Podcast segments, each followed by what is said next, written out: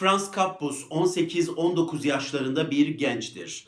Askeri okul öğrencisidir ama o okulunu hiç sevmez. Askerlik mesleğiyle ruhunun uzaktan yakından alakası olmadığını çok iyi bilmektedir ve aslında o şair olmak istemektedir. Ama ne yapacağını bilemez, kararsız bir haldedir ve okul günleri çok sıkıcı, boğucu geçmektedir. Ve onu bu sıkıcılıktan, boğuculuktan bir nebze de olsa kurtaran tek şey şiir okumaktır. Kappus'un ilacı şiirlerdir. Ve yine böyle sıkıcı bir günde bir fırsatını bulur, okulun bahçesine gider, bir ağacın altına oturur ve elindeki şiir kitabını okumaya başlar. Ve bu esnada okulun hocalarından biri Kappus'un yanına doğru yaklaşır. Okuduğu kitaba şöyle bir göz atar ve kitabın yazarının ismini görür. Orada şu isim yazmaktadır. Rainer Maria Rilke. Bu ismi gören hoca şaşırır ve öğrencisi Kappus'a şunu söyler. Aa bizim Rilke şair olmuş demek. Kappus hemen hocasına Rilke'yi tanıyıp tanımadığını sorar. Hocası Rilke'yi tanıdığından bahseder. Rilke'nin zamanında askeri okulda okuduğundan ve ona da hocalık yaptığından bahseder. Kappus bu tanışıklıktan aldığı cesaretle, aynı hocanın öğrencileri olmasından aldığı cesaretle Rilke'ye bir mektup yazar. Ve o mektuba hocasının da selamını ekler, mektubu gönderir. Aradan belli bir süre geçer ve Rilke'den karşı mektup gelir. Kappus der ki Rilke'nin mektubunu elimde tuttuğumda çok ağır bir şey tutuyormuş gibi hissetmiştim. O mektubun manevi ağırlığına işaret etse de maddi olarak da bu cümle doğrudur. Çünkü Kappus'un yazdığı bir iki sayfalık mektuba Rilke 8-10 sayfayla dönüş yapmıştır.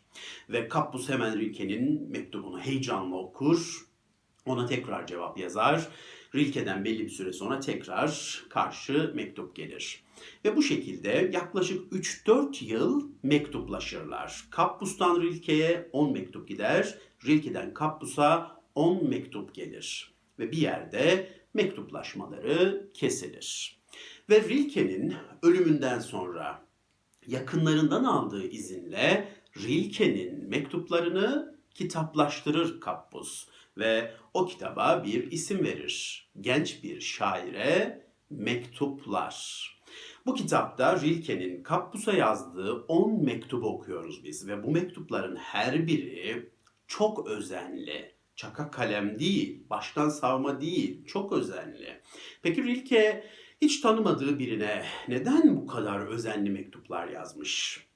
Muhtemelen Kappus da kendisini görmüştü. Çünkü kendisi de bir zamanlar askeri öğrenciydi ve o da orada çok sıkılıyordu. O da şair olmak istiyordu. Ve Kappus da kendisini gördü. Kappus'a yazdığı mektupları aslında bir nevi genç haline de yazmıştı.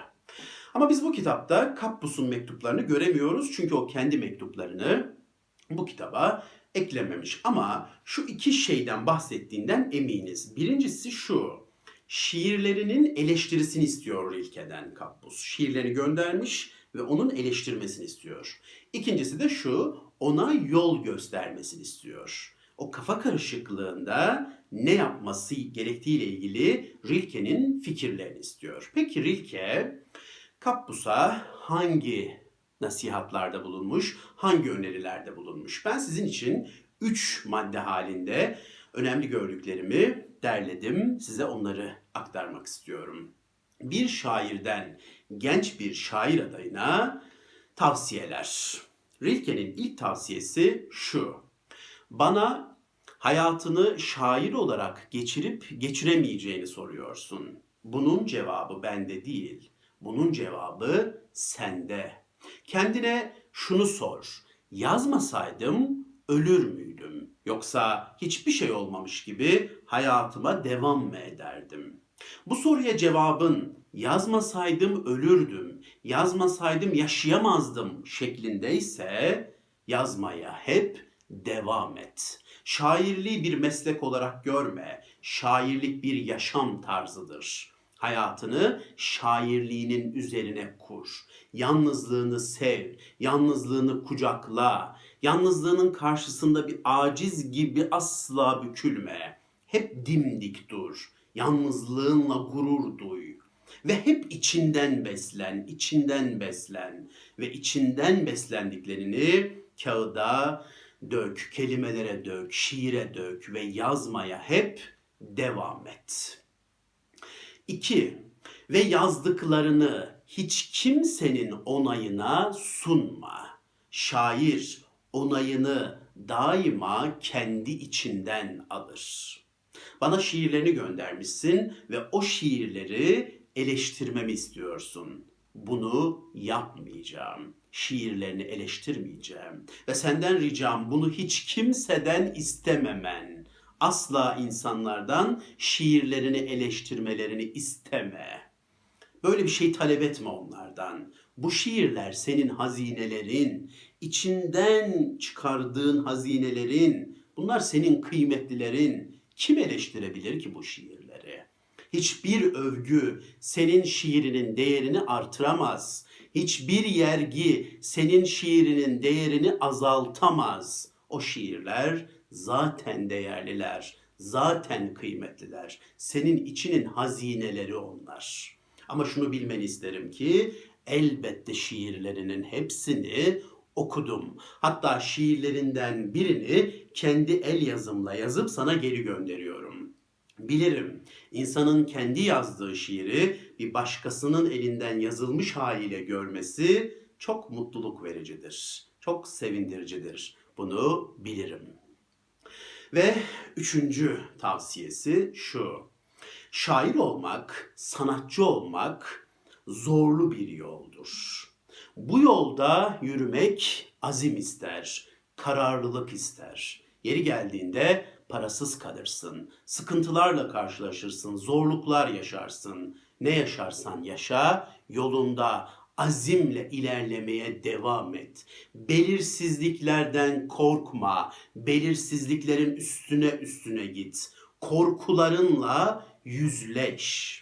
Belki de hayatımızdaki ejderhalar ejderha kılığına girmiş prenseslerdir. Bizim bir kez, sadece bir kez bile cesurca durmamız yetecektir. Onlar prensese dönüşecektir. Hayatımızdaki ejderhalar bizden cesaretle durmamızı bekleyen, dimdik şekilde durmamızı bekleyen prenseslerdir aslında. Eğer çok dik ve cesur durursan o ejderhaların prenses olduğunu göreceksin. Senden ricam ejderhaların karşısında dimdik dur, onların prenses olduğunu gör ve belirsizlikleri yara yara kendi yolunda ilerlemeye devam et. Evet, bir şairden genç bir şair adayına üç tane öneri bunlar. Peki Rilke Kappus'a verdiği tavsiyelere kendisi uydu mu? Tabii ki, elbette. Yazmadan yaşayamam dedi ve hep yazdı. Şairliği bir yaşam şekline çevirdi. İçinde biriken duyguları hep kağıda döktü, kelimelere döktü, şiire döktü. Yazdığı şiirleri kitaplaştırdı, kitapları satmadı ama o bunu umursamadı. Onayını dışarıdan değil, daima içinden aldı. Kitap satış rakamları bir onay makamı değildi onun için. Onay hep buradan geldi. Ve inandığı yolda, şairlik yolunda azimle, kararlılıkla yürüdü. Belirsizliklere katlandı, belirsizlikleri yara yara ilerledi. Korkularıyla yüzleşti ve ejderhaların karşısında cesurca durdu ve o ejderhaların aslında prenses olduğunu gördü. Rilke tüm tavsiyelerine uymuştu ve bu tavsiyeleri genç bir şair adayına da iletmişti ve onun üzerinden de hepimize. Şair olmak isteyen dostlarımız varsa Rilke'nin tavsiyeleri eminim çok hoşunuza gitmiştir ve daha fazlası için sizi bu enfes kitaba yönlendireceğim. Genç bir şaire mektuplar. Bu enfes 10 mektubu da okumanızı tavsiye edeceğim. Dinlediğiniz için çok teşekkür ederim. Hoşçakalın.